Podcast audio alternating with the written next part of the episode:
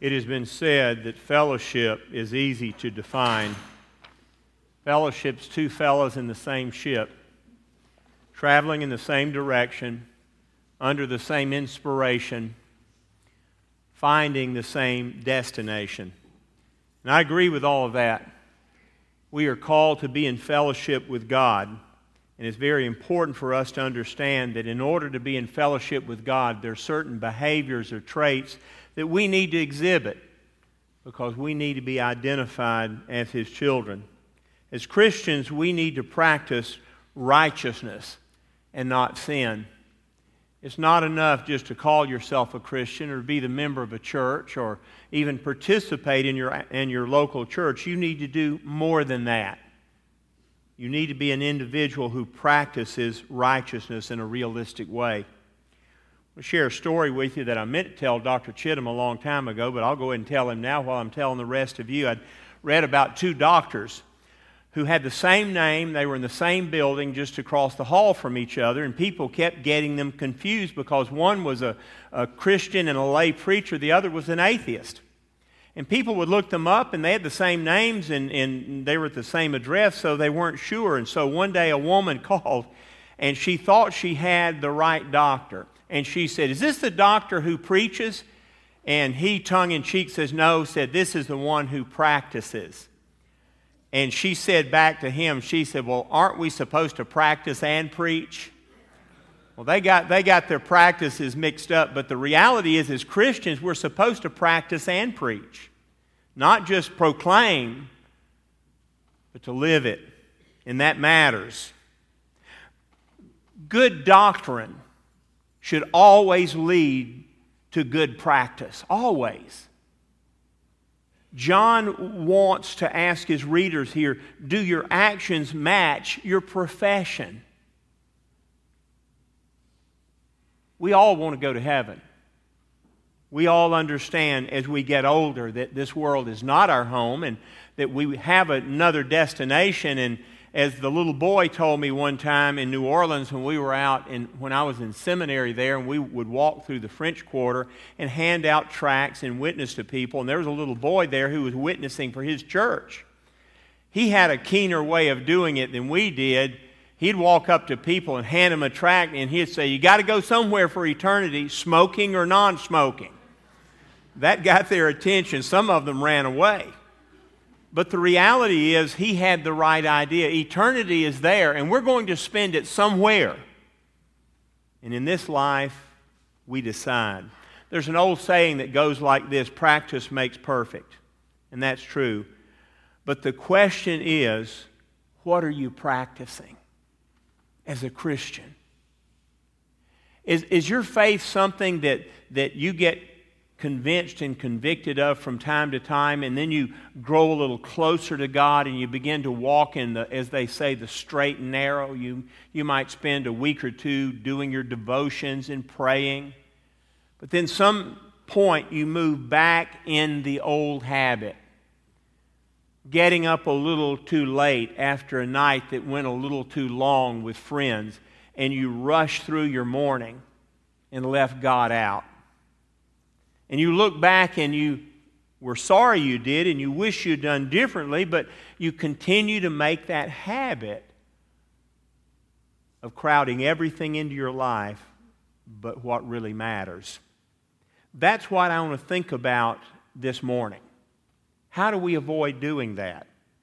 As Christians, we need to practice righteousness and not sin, but how do we do that? How do we get in the habit of that and not fall into that trap? Well, the first thing I want you to consider is this a Christian doesn't practice sin ever. Ever. Everyone who is born of God does not sin. Now, a lot of people read that and get very confused. They say, now hold on a second. I'm saved and I know that Jesus is in my heart. I have the Holy Spirit within me, but I still struggle with sin. And you're so right. We all do. But you have to go beyond the surface of this in the language that it's written in. Remember, you know, it was not written in the English language, especially not in NIV. Uh, uh, but the reality is, there's a phrase here that's very important we need to understand. Poion is a Greek word that's in the present active participle here that means about something that's a habit of doing. He that is born of God does not practice as a habit of doing sin. Now, we're all going to sin. We're going to fall into situations where we, we make choices either by, by just doing the wrong thing or just simply not doing what we should do. That, that is a part of our life. And we're all going to struggle with that. That's why daily, when we have our devotions and we pray, part of our prayer is asking for forgiveness for our sins. Christian does not practice as a lifestyle or a way of living a sin or sins.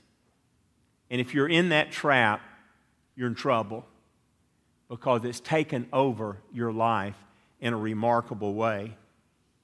I used to give this example, and I learned very quickly that it doesn't work so well, but I'll go ahead and share it with you.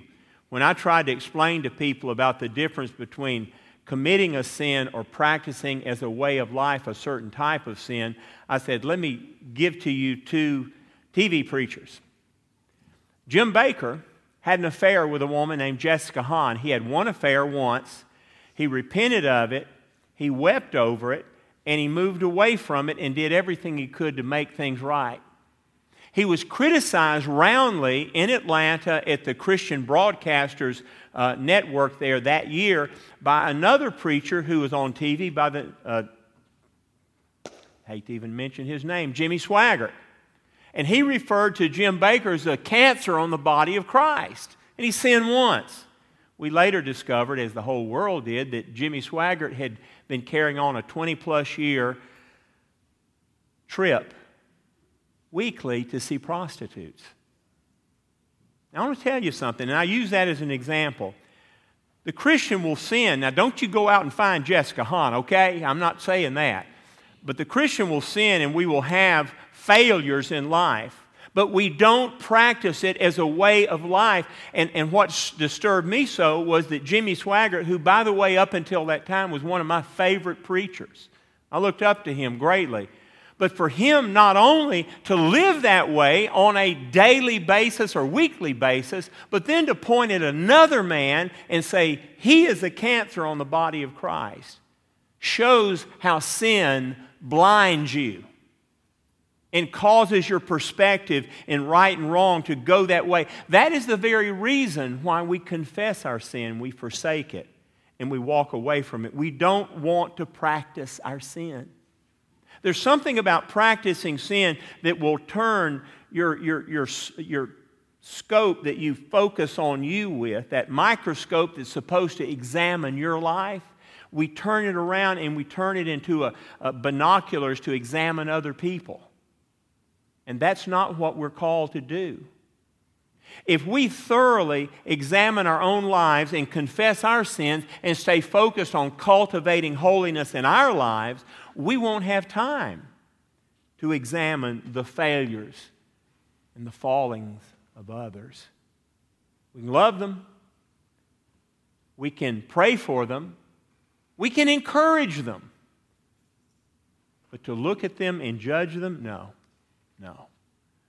Because Jesus said, as you judge them, I'm going to judge you. It's so important that we understand the importance of what this says. You know, uh, the expression here means not just the person sinning, but he that is born of God does not keep on sinning. At some point, you're going to confess your sin and you're going to understand that sin as God sees it. It's going to be painful to you. There's a difference between committing a sin and continuing in, in sin. God wants us to be people who are examples to others.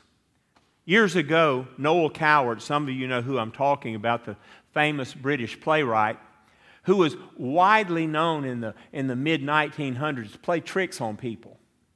And one day he wanted to just play a trick on some friends, so he picked out 10 of his friends that were very prominent people in London.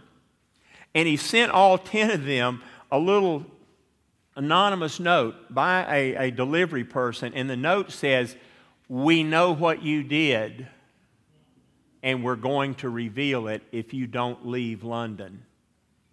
Would you care to venture a guess at how many of those 10 left? All of them. Within six months, all of them were gone.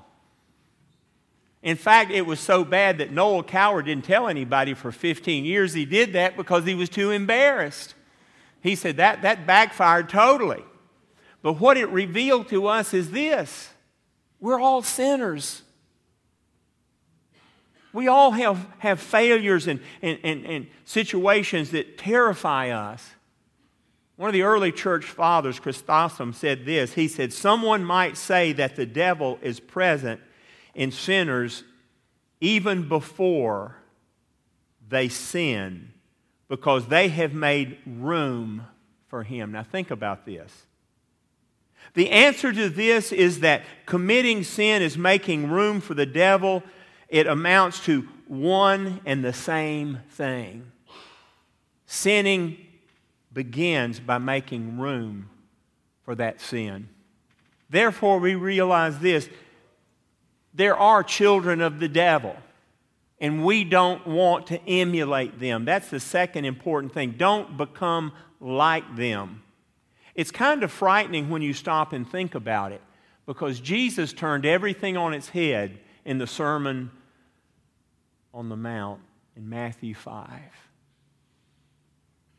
He did an amazing thing because theologically he tore apart what most of, of the the believers of that day that followed Judaism believed. The Pharisees, especially. He said, You have heard it said, Thou shalt not kill. But if you go after a brother and you think badly of them, you've already done that. He said, You have heard it said, Do not commit adultery. But if you think and lust after someone, you've already committed it. it. It begins way back there. And what Jesus was saying is Satan shows up. And if you let him stay, you're in trouble. You know, we pray, and, and Dr. Chittum's led us this way. We want God to show up and show out. Amen? But you know, sometimes Satan shows up and he tears everything out. He destroys it. Remember, that's his name, Abaddon, in, in the Greek, the destroyer. He wants to mock and ridicule everything that God has made. Currently, in America, what is being attacked is the family unit. Started way back in the mid 70s, early 70s, really, for that matter. And they wanted to destroy the sanctity of life by making abortion legal and right. I always remember the little, little sign that I read one day that a very simple little lady that worked in the office where my restaurants were located, she had on her desk, and it said this it said, 100% of all the people who believe in abortion survived. Think about that. The people that believe in abortion have already survived something like that and they're alive. But the reality is, we're taking God's job when we do that. Most abortions in the world today are about convenience and not paying for a decision you made that you regretted. But the reality is, on the other side, on the flip side of that, every child that's conceived, it was conceived by God's granting that, and they have a purpose. And I know that because I'm one of those children.